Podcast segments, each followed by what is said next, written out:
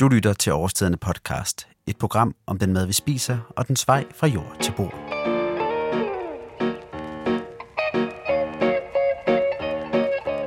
Det, du nu skal høre, er et koncept, jeg har valgt at kalde Kokken Anbefaler. Ideen er, at jeg samler to af vores bedste kokke og beder dem om at lave en top fem over månedens bedste grøntsager. Gennem diskussion, skarpe argumenter og muligvis håndgemæng skal kokkene prøve at blive enige om, hvilke fem grøntsager de mener er de bedste.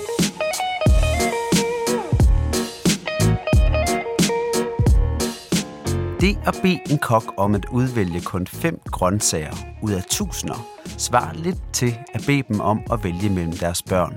Der er altså rigtig meget på spil.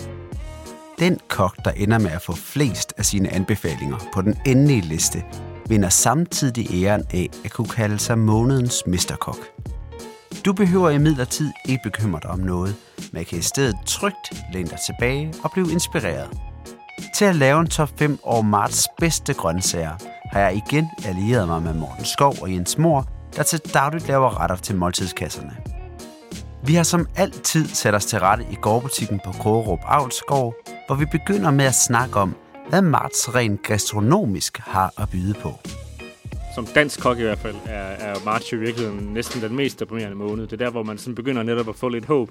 Øh, det begynder at blive lidt solskin, og man begynder at tænke, at nu, nu kommer de nye ting, og nu kan vi begynde at sætte andet end rødfrugter på, øh, på vores menukort. Men i virkeligheden er det jo marts måned, der, der er den tyndeste måned, sådan set fra et dansk sæsonperspektiv i hvert fald. Der er ikke rigtig noget øh, af nogen substans, der er kommet endnu, eller, eller kommer før en gang i april måske. Øhm, men, øh, men det spirer så småt derude, så det, det er sådan lidt den ventende måned, hvor vi skal spise de sidste af, af vinterens rodfrugter øhm, og, øh, og, og kan leve af, af, af det grønne håb. Men man kan sige, i, i vores perspektiv her på Årstiderne, så har vi jo øh, øh, været så heldige at få rigtig god kontakt til nogle virkelig dygtige avlere i Spanien, som kan hjælpe os lidt med at, øh, at afbøde øh, Øh, marts' sulte, sultesæson og, og skaffe os noget grønt. Så det er sådan lidt, øh, lidt, lidt både og. Øh, fra dansk perspektiv er det, er, det, er det hårde tider. De er næsten de hårdeste tider, ikke? Øh, men, øh, men man kan hjælpe lidt på vej. Og øh, sidste gang, der var det jo dig, Morten, der øh, fik æren af at blive månedens øh, mesterkok, som jo er det, man vinder, hvis man får flest af sine grøntsager på den her top fem, som vi skal lave i dag.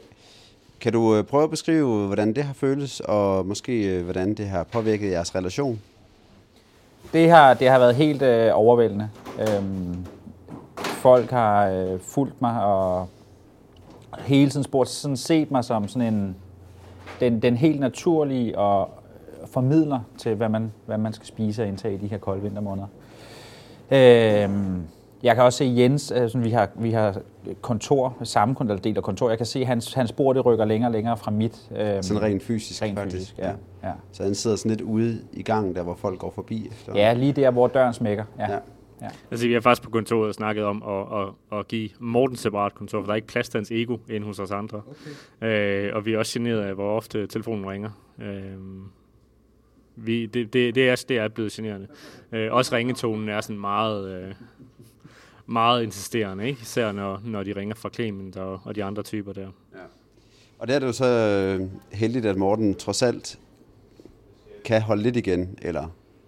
Han er ydmyg af natur, og det er jo dejligt. det, er jo, det, det er jo der ikke nogen tvivl om. Godt, jamen skal vi ikke bare kaste os ud i det efter den her status, og så øhm, må vi se, hvad der kommer til at ske i, øh, i løbet af resten af, hvad hedder det, marts. Øh, hvem der får lov til at prøve sig med de fire. Er at være kokkens, øh, månedens kok. Jamen, øh, skal vi ikke bare starte med det? Jens, gider du ikke fortælle os, hvad du har på din nummer fem? Jeg har på første serv, jo. Øh, jamen, jeg har prøvet at øh, lave min liste lidt den her måned ud fra nogle forskellige øh, øh, parametre, kan man sige. Jeg har taget noget med, som øh, man stadigvæk kan finde i marken derude, øh, på trods det hårde vejr. Øh, noget, der...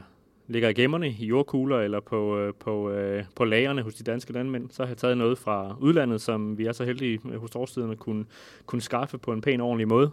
Og så har jeg faktisk taget noget med, som, øh, som er på vej øh, fra den nye sæson. Ja.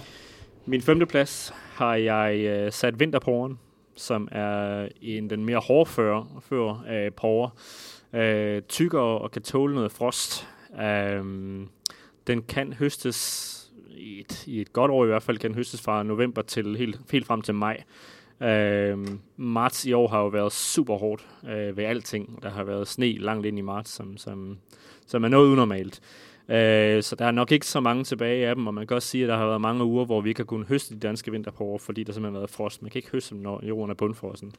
Øh, men den fortjener at komme med, fordi den er så, så sej en slider, øh, og, og den er sådan en, der, der giver os noget friskhed, noget saftighed, øh, i modsætning til nogle af de andre vintergrøntsager, vinter- og rodfrugter, som, som øh, skal have længere tilberedning og sådan. Og hvad siger du, vinter, vinterporren, hvordan adskiller den sig konkret fra sommerporren? Sommerporren er tyndere og slankere, øh, og øh, man kan ikke sige, at den, den minder, øh, altså den, den kan man måske til nød sige, den minder lidt mere om øh, forårsløgene. Altså det er en, en, ah, okay. øh, en tyndere ja. og mere forfinet porre. Men er det også en anden sort? Ja, det er en anden okay, sort. Okay, det er en helt anden ja. sort. Ja, ja, Nå, det er interessant. Det.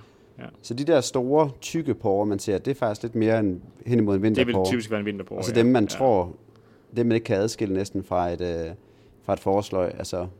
Ja, som, altså det, sommerporrerne er helt klart porre, men de har bare den der friske øh, nyløgssmag, hvor vinterporrerne kan man godt smage, at de, øh, det er nogen, der kan tage nogle, øh, nogle frostgrader. Men de tilbyder stadigvæk en masse dejlig saftighed, som, som vi jo mangler om vinteren. Øh, så jeg synes, den fortjener at komme med på en liste for marts, fordi den stadigvæk kan stå ude i marken og være flot, øh, og tilbyder os noget, noget friskhed til øh, en sen sæson. Og store point for, at du tager noget med, som øh, jeg ikke engang vidste, fandtes, altså porre? Vinterporre. Jo, jeg vidste godt, der fandtes porre. men øh, øh, nej, det er helt nyt for mig. Jeg har aldrig set den før. Nej, ja, men det er jo vigtigt også, der. at øh, der er nogle af de grøntsager, vi har, der, der findes i både sommer- og, og vinterudgaven. Øh, og det er også super vigtigt for landmanden, og det er også super vigtigt for jorden. Øh, en jord, hvor der ikke er plantet noget som helst, der er jo lidt som, som et, et åbent sår. Det er helt ubeskyttet over for, for kulder og for, for vind og vejr. Så at have sådan noget som, som en vinterporre stående i marken er også godt for, for jordens øh, liv. Og hvad, øhm, bare lige hurtigt, hvis vi skulle sige, øh, en tilberedning af, af med porre eller af en porre, hvad skulle det så være? Altså porrerne øh, er jo også dejlige, fordi de i virkeligheden, øh, de har, der er en stor bredde i dem. Man kan snitte dem meget fint, og så bare øh, sortere dem i lidt smør. Så, ja. så, så giver de meget af den her friske øh, løgsmag fri, og så kan man i virkeligheden bruge dem øh, øh, på øh, rodfrugter, altså vende nogle rodfrugter i, øh, i det her frisksorterede porre. Man kan også... Øh, bage dem, altså bage dem måske i tyve minutter eller sådan noget ved, ved et hundrede og firs til to hundrede grader, så man får sådan en, en blød og helt mild porre. Men, det der, men porren er en af de få ting, som jeg synes øh, faktisk også er rigtig dejligt, bare at koge. Så koge den en øh, fem til seks minutter, og så spise den, som den er. Der er mange af, af vores øh, overvintrende frugter eller grøntsager, som, som ikke er, er, er på deres bedste, når man koger dem, kan man sige. Man kender jo kålen, der godt kan blive lidt øh, svoglet. Øhm, for at sige det sådan. Øh, men porren øh, bliver mild og sød og lækker, når man, når man koger den.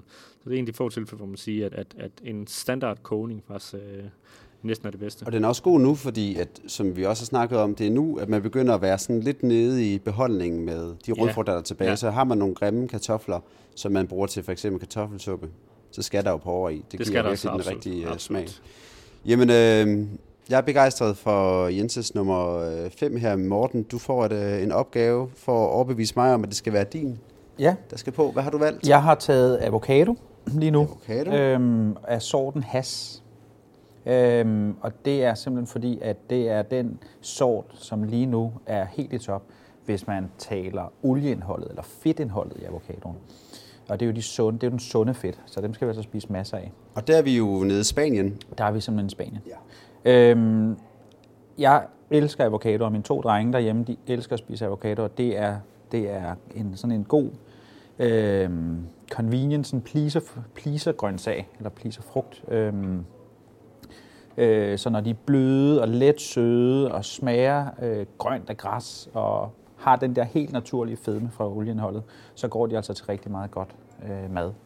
Øhm, som Jensen nævner, jeg vil overlappe her, hvor at, at, at, at det vi egentlig har danske råvarer lige nu, øh, er, er overvintrede ting og knolde, så, øh, så spiser jeg tit. Øh, det mad, jeg laver derhjemme for tiden, er, er i retning af det asiatiske, øh, hvor det er spicy, og det er let, og det er frisk, og det er hurtigt tilberedt. Og der gør avocadoen sig altså også rigtig godt som sådan en grøn øh, topping, der giver noget konsistens og noget fylde til, til de stegte grøntsager, øh, som er spicet op med alverdens ting, chili og ingefær og højsind.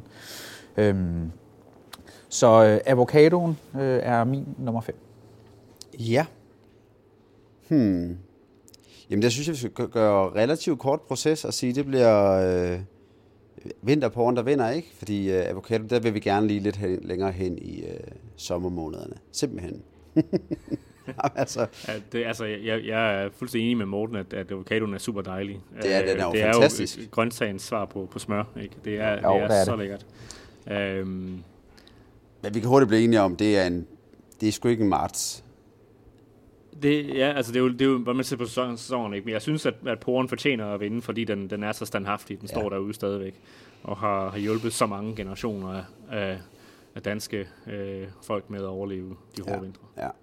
Og så synes jeg også bare, det er fint at vente. Altså, en avocado med helt friske tomater, når det lige er, og, og mozzarella og sådan noget, det vil jeg hellere til den tid. Så vi kører... Ej, det gider vi ikke nu, Morten. Hvornår er der sæson for mozzarella, Mads? Øh, mozzarella-sæsonen, den rammer lige der, når det begynder at blive øh, altså altan terrassevejr. Øh, og det varierer jo en hel del. Det er hipster, det er hipster-sæsonen. Men det hænger utrolig meget, altså tæt sammen, utroligt nok. Øh, så Nå. det må vel være sådan. Men den her, den er jo helt i top endnu. Juni, det begynder. Nogle gange er man heldig i maj, at, øh, at mozzarella-sæsonen kommer der. Så det kan du øh, altid kende på, hvornår folk begynder at rykke ud på deres altaner og terrasser. Det der, den begynder. Så sådan er det bare. Nummer fire til gengæld, Morten. øhm, ja. Hvad har du valgt der? Jamen, der har jeg en lille vild urt, som øh, jeg kan finde øh, et par hundrede meter her fra gårdbutikken, som vi sidder i, som er den øh, vilde løgkarse. Øhm, og den, den titter altså frem nu øh, nede i øh, Krogerup Skov. Og øh, på samme tidspunkt sidste år fandt jeg faktisk noget, jeg skulle bruge noget til et, øh, til et arrangement, jeg skulle lave, øh, og gik en... en tur igennem smagsmarken, og går man forbi vores smagsmarke og går så lidt sydpå, så, så er der altså et kæmpe område med, med løgkarse. Og det står jo ikke lige så vildt nu, som det, som det står, når der er mozzarella-sæson, men, øhm, men lige nu så står der altså de første fine, sådan helt lysegrønne små skud på størrelse med en halvtreds øre. Og øhm, det løgkarsen kan, det er, øh, af navnet er det jo en, øh, en, en fin, naturlig hybrid mellem øh, ramsløget og den vilde brøndkarse. Så det har både det peberede fra karsen, og så har det den der lille, fine, skarpe kant. Mildere kant, end ramsløget har. Jeg elsker ramsløget, men, øh, men jeg får sådan at visualisere det, eller sådan for at skabe, øh, hvordan man også kunne anskue det, det vil være, at... Øh, der er også hummeren og jomfruhummeren. Jeg synes, at hummeren, det er, det er, den, det er ramsløget, og jomfruhummeren, det er, det er den milde løgkarse. Og jeg synes personligt, så synes jeg også, jeg vil til enhver tid altid spise jomfruhummer frem for hummer. Jeg synes, den er mere elegant og mere fin og mere sart. Men altså løgkarse, og det, det der også er skønt ved den, det er, at øh, hvorimod at, at mange andre krydderurter skal være gerne så dybgrønne, klorofylspændte, Øh, mørkegrønne, så må løgkarsen altså gerne være sådan lidt, øh, lidt sart, øh, lysegrøn, tendenserer til det lidt gullige. Øhm, og det er det, man kan finde lige nu. Om et par uger, når, øh, når der kommer mere temperatur, og den hårde blæst, øh, den, den lægger sig, så begynder altså at komme de smukkeste, hvide, aromatiske blomster på, som sådan nærmest har sådan lidt akacieblomster over sig. Og vi... Du har allerede sagt lidt, vi er langt væk fra den der karse, som man gruer i vat i vindueskarmen. Det er ikke børnehavekarsen. Nej. Børnehavekarsen er jeg også vild med, eller vatkarsen. Den ja. kan jeg virkelig også godt. Den spiste jeg faktisk i går aftes. Øhm, men den er så, den er så dyrket. Øh, den, er, den, er, den er skabt til noget specielt i køkkenet. Ja. Øhm, der synes jeg, den savner lidt den der kant og den der lidt peberede øh, smag, som, øh, som både brøndkarsen og løgkarsen og ramsløget også kan. Det er en, det er en, løgkarsen er en, er en smuk vild urt, som man kan øh, plukke og have stående øh, i vindueskarmen i et lille glas. Øhm, men man kan altså også øh, spise det hele, både stænglen eller stilken, og de flotte blade, og så også topskuddene, når de er der. Og den vil jo være, kan næsten regne ud, perfekt oven på sådan en kartoffelsuppe med vinterporre for eksempel. Ja, det vil være det super, super dejligt. Det fedt. Ja, det synes jeg er et godt... Øh, et og også lige nu til stenbiderrogen, som også er der. Den har været her i et par ja. uger nu, men stenbiderrogen og løgkarse... Det, det spiller altså også ret godt. Og det er jo klart fedt at komme, kunne komme ud allerede nu og finde nogle ting ude i skoven, selvom der er sådan lidt frost. Jeg ved godt, den er måske lidt svær lige nu. Øh, ja, men den, den kan er, ja, stå altså, fra sig. Ja, men øh, princippet om, at man allerede nu her Jamen altså, der, hvis der ligger, som der gør, så ligger der lidt bøgeblad og dækker som det værste ja. øh, omkring, og så, så titter den lige op igennem bøgebladene. Der kan man, øh, der kan man godt finde den. Jens, det er dig, vi er kommet til. Din fire? Jamen, øh, min fire lægger sig lidt op af Mortens. Jeg har sådan som overordnet overskrift skrevet vilde urter, også fordi at det er det, man øh, som, som dansk kok i hvert fald kigger efter nu. Ja. Øh, det er noget, der, der er på vej. Det er noget fra den nye sæson, vi kan få fat på. Ja. Øh, skulle jeg være helt specifikt, så ville jeg tage skvalderkålen, fordi det er den, som folk er så sure på.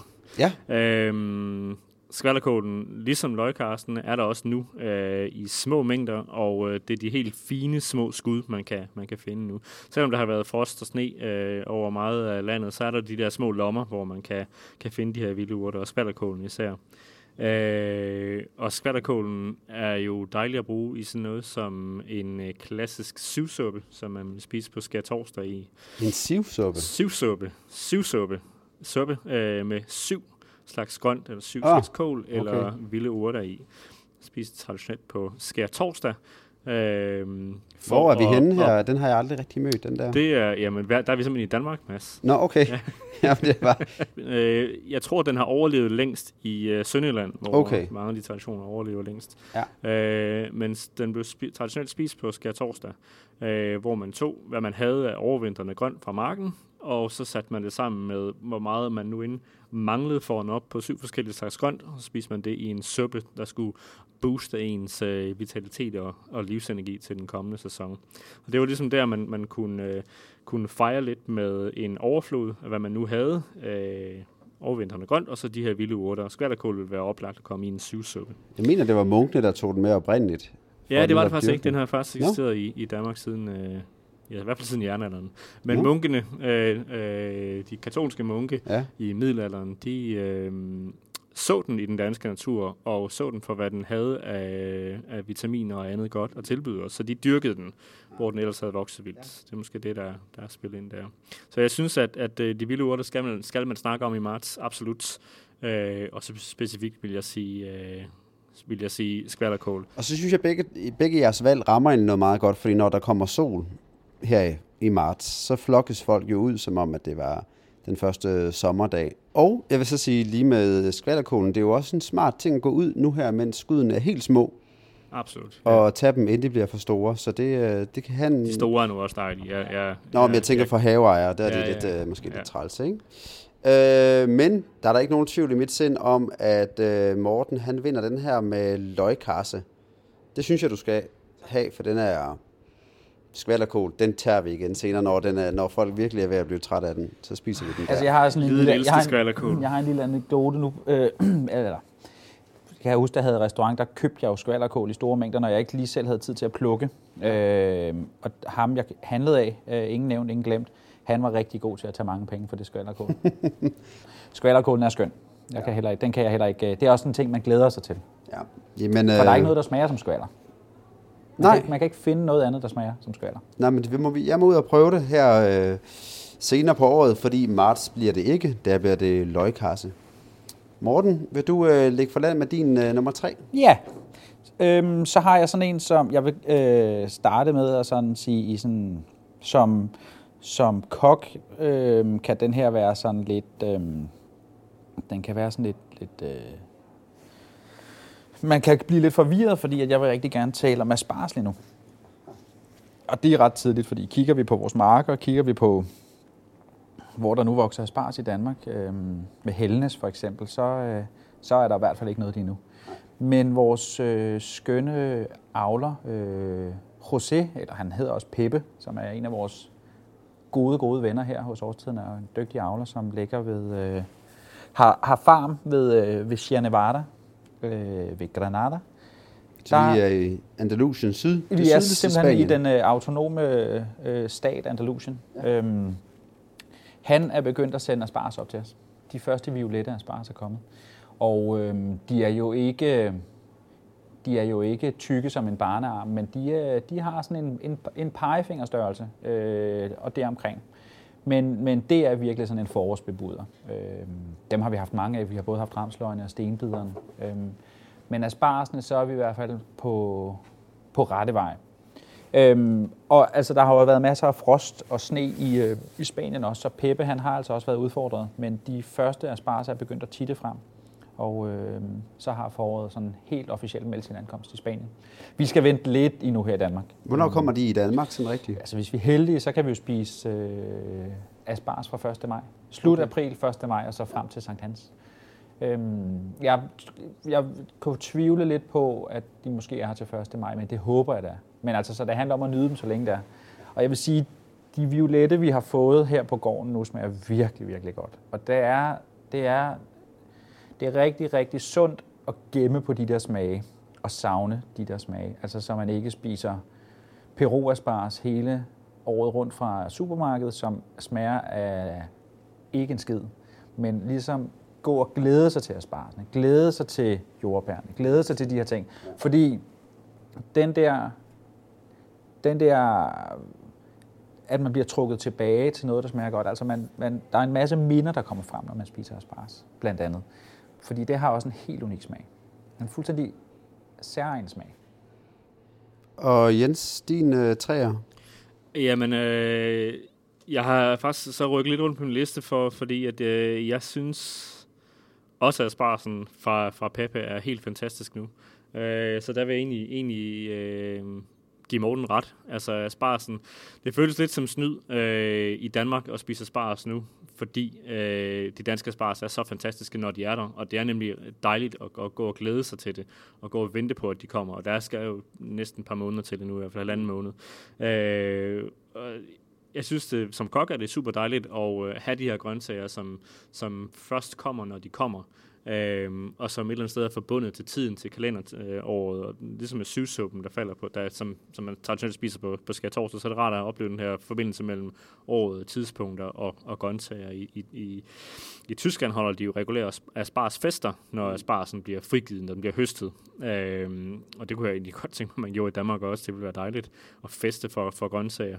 Øh, men Når, selvom det føles lidt som snyd at spise asparges i marts, så føles det også bare helt rigtigt, når man smager aspargesen, fra, i hvert fald fra Peppe. De smager jo virkelig godt, og, øh, og de er dyrket på en, en sund og ordentlig måde, og de øh, kommer til landet, transporteret herop på en sund og ordentlig måde, øh, så vi kan fuldstændig stå inden for det. Så selvom det føles lidt som snyd, så når man spiser dem, føles det også fuldstændig rigtigt. Vi må godt under os selv i marts at få noget, der, der er friskt og nyt og, øh, og forårsagtigt, selvom at øh, vinteren ikke helt har stået på sit tag i, i Danmark. Øhm, og asparges er jo sådan en ting, som, som skal have en, en, en, en som, så blid og mild øh, tilberedning. Altså skal ikke, der, der skal man jo knap nok have, have varme på komfuret, før den er færdig. Altså, øh, det, jeg, jeg kunne ikke forestille mig, at jo, man kan måske koge den i, i et halvandet sekund, ja. men, men altså, den skal have så lidt tid på panden, eller, eller i en, i en, øh, i en i en dampgryde, altså så før de er færdige, ikke? Og, ja, vi og snakker tit kan de også spise rå. Ja, ja, og meget ja, gerne rå. Ja. Så, så det er sådan noget, øhm, man, før man har kigget på dem, så er de færdigt tilberedt, ikke? Så, så man, man skal lige passe på lidt med tilberedningen, men til gengæld så har de bare så meget øh, og hvordan, hvis I dejlighed nu, til. Hvis, hvis I nu vil fokusere på dem, for eksempel i Tyskland, der ved jeg, der bruger man den faktisk lidt, altså meget supper, de hvide, når de begynder at blive det. Mm. Øh, men nu når I har valgt det samme, hvad, kan I blive enige om en tilberedning af asparges, som man skal tage her med de allerførste, der kommer? Den vil jeg spise rå. Ja, jamen rå synes jeg også, altså jeg kan ikke lade være med at tænke på det, som vi snakkede om, at alle, alle folk hopper ud i, i gaderne, når, når det bliver forår. forår. Jeg kan ikke lade være med i hvert fald at foreslå øh, at grille dem. Altså, det, det, er, det er sindssygt lækkert at grille asparges, og, og man har lidt lyst til at finde, finde havegrillen frem i, i marts måned, selvom det er helt, for, helt forkert, ikke? Øhm, men altså, det... Men så er den, også, fald... ren, så er den også rengjort til, når det egentlig bliver grillsæson. Så skal man ikke stå og vente altså, på det. Dem, vi har smagt fra Peppe nu, er, er absolut øh, spiselige rå. Ja, de altså, er, øh, det er ligesom at få ærter før sæsonen. Fuldstændig. Og hvis man øh. vælger at tilberede dem, og det ikke skulle være grill, så er det, vi snakker, altså skolde dem. Vi snakker ja. måske ti sekunder. Under kukkeren, og så... Ja, lige præcis. øhm, altså, de, de er så milde og så fine smagen lige nu, at... Øhm, det ville være synd at skulle begynde at arbejde for meget med dem i køkkenet. Jamen, øh, skal vi så ikke bare blive enige om den? Så nu er vi altså på... Øh, I må få et halvt point hver, tænker jeg. Halvt point.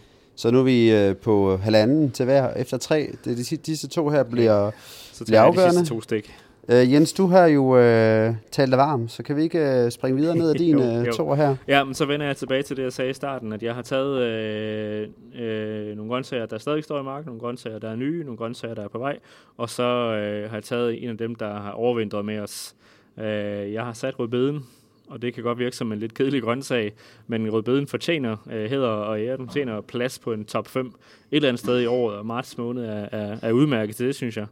Øh, rødbeden er super god at gemme. Den kan gemmes i en øh, jordkugle i haven, den kan gemmes øh, på et øh, let afkølet lager hos, hos landmanden, hvis man herude behøver at sætte køl på. Øh, og den er stadigvæk lige så dejlig. Man kan få de nye øh, rødbeder med top, og de er super lækre, men de her rødbeder, der har overvintret, stadigvæk har et, øh, et dejligt smag, en dejlig dyb og, og, og sød smag, øh, er absolut, øh, absolut lige så lækre. Øh, koges, bages, saltbages, øh, syltes, spises rå i tynde skiver.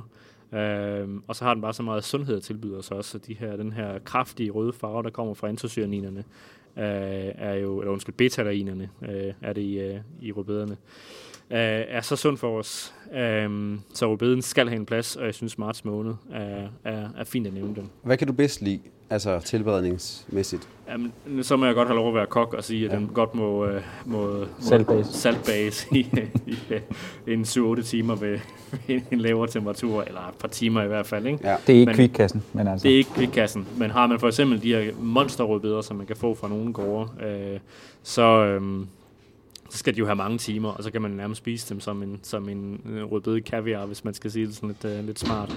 Øhm, så og, så og, en, og en bagning i... intensiverer virkelig smagen i en, ja. en rødbede. Og der er vi ude i at tage et ildfast fad, og så... Øh, et salt i bunden måske, salt i bunden, og så ja. kan man øh, køre den, lad os sige, ved et hundrede og firs grader eller sådan noget, ikke? et hundrede og firs grader, og så alt efter størrelsen er vi ude i øh, en til otte timer, altså... Øhm, Og det, det, er, det er absolut det værd. Man skal selvfølgelig ikke øh, tænde ovnen for at bage en rødbede. Man skal jo bage en ordentlig hold, og så kan man bruge dem i ugens løb. Skønt. Det blev øh, rødbeden der på øh, træerne, hvis, eller toren, undskyld, hvis man skulle spørge Jens. Morten, hvad har du tænkt dig at sætte op med det? Jeg har taget Mandarino Tardivo di Ciaculli, som er den her sene mandarinsort. Øhm, og den er fuldstændig vild. Øh, Altså, jeg har ærligt har jeg ikke oplevet nogen mandariner som dem her, eller øh, der er meget få citrusfrugter, der kan måle sig med dem her. Øhm, det, den hedder Tardivo di Ciaculli, er selvfølgelig, at det er en sent høstet øh, mandarin fra en lille by øh, lige uden for Palermo på Sicilien, som øh, hedder Ciaculli. Og mandarinen, den modner senere. Øh, og det vil sige, at den modner først i slut februar og er først klar i marts. Øhm, det, som jeg synes er helt fantastisk ved den, udover den har en virkelig kraftig aroma, og den er øh, tyndskallet, og den har et højt naturligt frugtsukkerindhold, så, øh, så dufter den og smager den af yuzu. Og for mig, der er... Prøv, prøv at gnide skallen her og duft til det. Og for mig, der er... Der er der sådan tre citrusfrugter. Jeg, jeg havde egentlig to, som jeg tænkte, det her det vil jeg kunne tage med mig i graven. Det var bergamot og yuzu. Og nu er der altså kommet øh, den her ting, så det er blevet trekløver, den her lille Ciaculli-mandarin. Den har en utrolig, altså helt sindssygt aromatisk. Ja, ja. Enormt sød, sådan næsten, altså, og det skal man ikke misforstå, men næsten sådan kvalmen på den gode måde, hvis man kan sige det. Altså sådan, den er så kraftig og sød i duften. Den, den, har, den sådan, har bare... Den, jeg synes, det er ufattelig balanceret i duften og i smagen. Ja. Øhm, men altså, den, øh, den har den her duft, så kan man ikke, altså som, som yuzu, så hvis man vil... Hvis, det er ufattelig svært at få fat i yuzu. For det første, så er yuzu, det er ikke, øh, det er ikke en godkendt øh, råvare i Danmark. Wonder why, men det må... Hvad vil det sige? Jamen, den er, ikke på, den er på listen over ikke godkendte citrusfrugter. Så man må jo faktisk ikke bruge den i, øh, i angro. Nå, okay. Selvom at den vil komme hjem biodynamisk og alt. Det der er med en yuzu-busk eller yuzu-træ, det er, at det, øh, det tager tid. Det er ikke sådan, at man kan, man kan plante et, øh, et øh, træ, som man har køber i et, øh, i et havecenter, og så giver det frugt året efter eller hver andet år.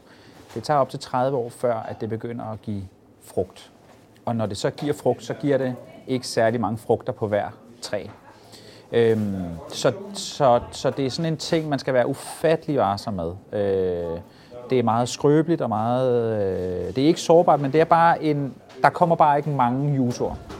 Nu skal vi ikke tale om juicer, vi skal tale om den her Ciaculli. Og grunden til, at jeg har taget den med, det er, fordi det er den mere mainstream-agtige ting, hvor man kan komme tæt på duften og de æteriske olier og aromastofferne, som en juicer har. Det her, det synes jeg er en sindssygt dejlig marts øh, mandarin. Dels fordi, som jeg siger, den er høstet senere, og den modner senere. Øh, sukkerindholdet er højere, og den er mere aromatisk. Så udover det er en rigtig, rigtig god øh, ting, man, en rigtig god mandarin, man kan bruge i salater, eller i det salte køkken, i det varme køkken, så er det altså også en, som både øh, pynter og pryder frugtskålen, og som man øh, kan spise. Den er nem at pille, den er tyndskallet, og, øh, og så, så afgiver den igen, jeg har sagt det, den der fuldstændig vilde, aromatiske duft. Så altså citrusfrugt på den her måde, det er, det er, det er helt pervers så godt der. Og du er ude i en tilberedning, der bare hedder pilten og spis den? Der er ikke noget bare i mit køkken, men altså jeg vil sige, øhm, spis den, men den kan altså også steges, den kan deles over maven, og så kan den steges, og så sukkerstofferne karamelliserer lidt i den, og det kan komme ud over en dressing. Man kan lave øh, saucer på, øh, på brændt mandarin, specielt den her, og så røre sammen med lys eddike, øh, risedike og lys soja, og lave en god dressing til, til rå fisk eller øh, sprødstegte grøntsager med sesam og sådan. Så den, øh, så den kan det hele, den her. Man kan også øh, typisk faktisk i, øh, i, eller på Sicilien, laver man også meget kompot og marmelade af den. Øh, det kan man også. Ja, det kunne godt forestille sig. Ja. Så altså henkog kan man også, hvis man, øh, hvis man øh, har lyst til det. Ja, Oha, den er svær den her, fordi jeg ved jo, at de fleste, der sidder og hører med her, de vil sidde med udfordringen, at de kan få fat i den her mandarin. tredive halvtreds Humlebæk, Krogruppvej tre C. Jo, men hvis man nu bor i Struer, så... Så har vi da en, øh, så har vi da en hjemmeside, hvor man kan få sendt kasser til Struer. Det eller synes jeg rigtigt nok. Men der er også noget sjovt i, der er noget sjovt i det der med, at man, der findes forskellige typer mandarin. Altså det er jo sådan noget, alle ved, der findes forskellige æbler. Ja, tarokken for eksempel også og sådan noget. Men, men, garanteret, men øh, du ved, hvad jeg mener. Altså i hvert fald for eksempel med æbler, der er vi vant til, at der er så mange forskellige mandarin. Der tænker man, der findes en mandarin, og det må være det. Så der er noget sjovt i det. Men omvendt, så er der også noget old reliable rødbeder. Ja, lige præcis. Altså, der er noget de, ordentligt de, i det. De, øh, vi har jo ikke, altså vores danske, gode danske pas er jo ikke mandarinfarvet, vel? Det er rødbedefarvet. Det er rigtigt. Wow, ikke? Uh, kan der være en grund til det? Kan der være en grund til det? Fordi den har været vores ven i så mange år, ikke? Hjulpet os, givet os sundhed, beta-lainer. Dufter du til skallen igen? Jeg tror, jeg tror, jamen jeg, jeg træffer det valg her, at der hedder, at jeg tror simpelthen, jeg bliver nødt til at være lytternes øh, ambassadør her.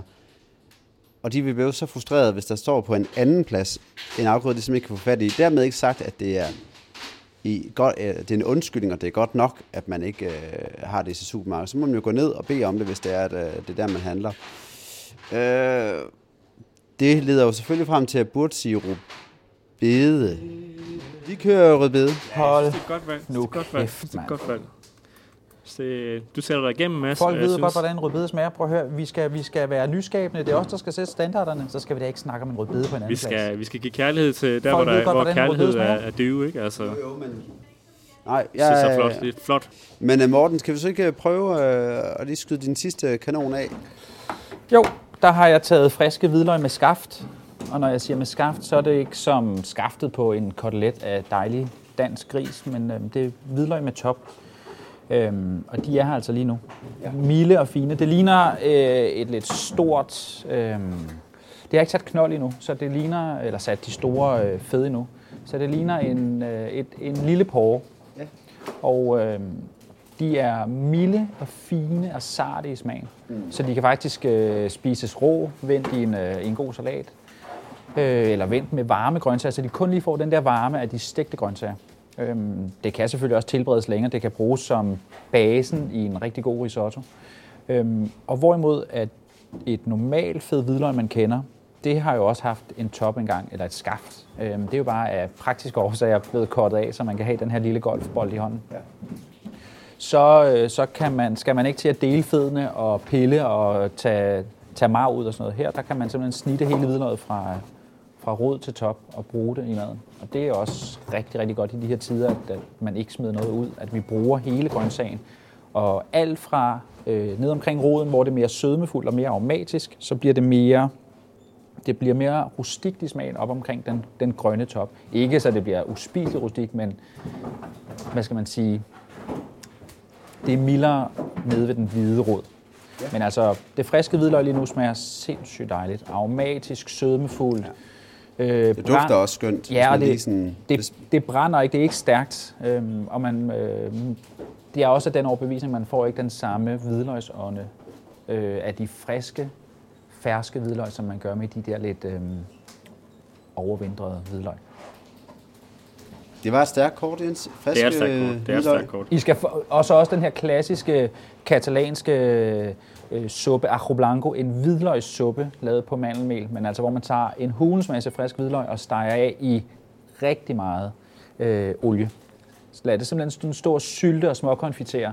Så blender man en masse marcona-mandler, spanske mandler, mm. til en grov mandelmel og hælder ned i den her olie, hvidløgsolie, ja. Og lad det sådan absorbere, som hvis man lavede en, øhm, hvis man lavede en risotto. Så man ja. lader mandelmelen absorbere den her aromatiske hvidløgsolie. Og når det så har ligget, eller når det har stået og simret i en halv times tid, så, øh, så med en stavblender blender man det til en helt ensartet, kridhvid creme, som serveres kold, som sådan en kold, aromatisk, læskende hvidløgsmandelsuppe. Ajo Blanco. Det er godt. Det er faktisk til at lave. Det er nemt at lave. Jens, hvad skyder du med? Jamen, øh, jeg er ikke helt uenig med Morten. Øh, jeg synes også, at øh, de friske hvidløg lige nu er fantastiske. Øh, de danske er der ikke helt endnu, men de kunne godt være der i en marts måned. Så man kan godt tale om det i, i marts. Jeg har taget øh, årets, en, år, en af årets stærkeste spillere med, øh, som jeg synes hører til marts, nemlig ramsløget. Og vi har været lidt inde på de vilde urter, men ramsløget er jo kongen af de vilde urter. Jeg mener, at... Der talte vi også om i februar. Ja, ja, ja det gjorde vi nemlig, ja, men det var, det var helt malplaceret. Ja. Helt altså det, hvor jeg fandt, jeg fandt jo ramsløg i februar. Ja, ja, ja. Det, er jo, det, er jo, det, det er har jo, jeg også fået flere kundehenvendelser, ja, der er flere folk, der også har fundet ramsløg ja, ja. i februar. Det, der, øh, det sjove er jo, at øh, ramsløget popper op på Instagram. Se, hvad jeg har fundet i, i, i januar og februar, fordi den ikke normalt findes i de måneder. Øh, marts...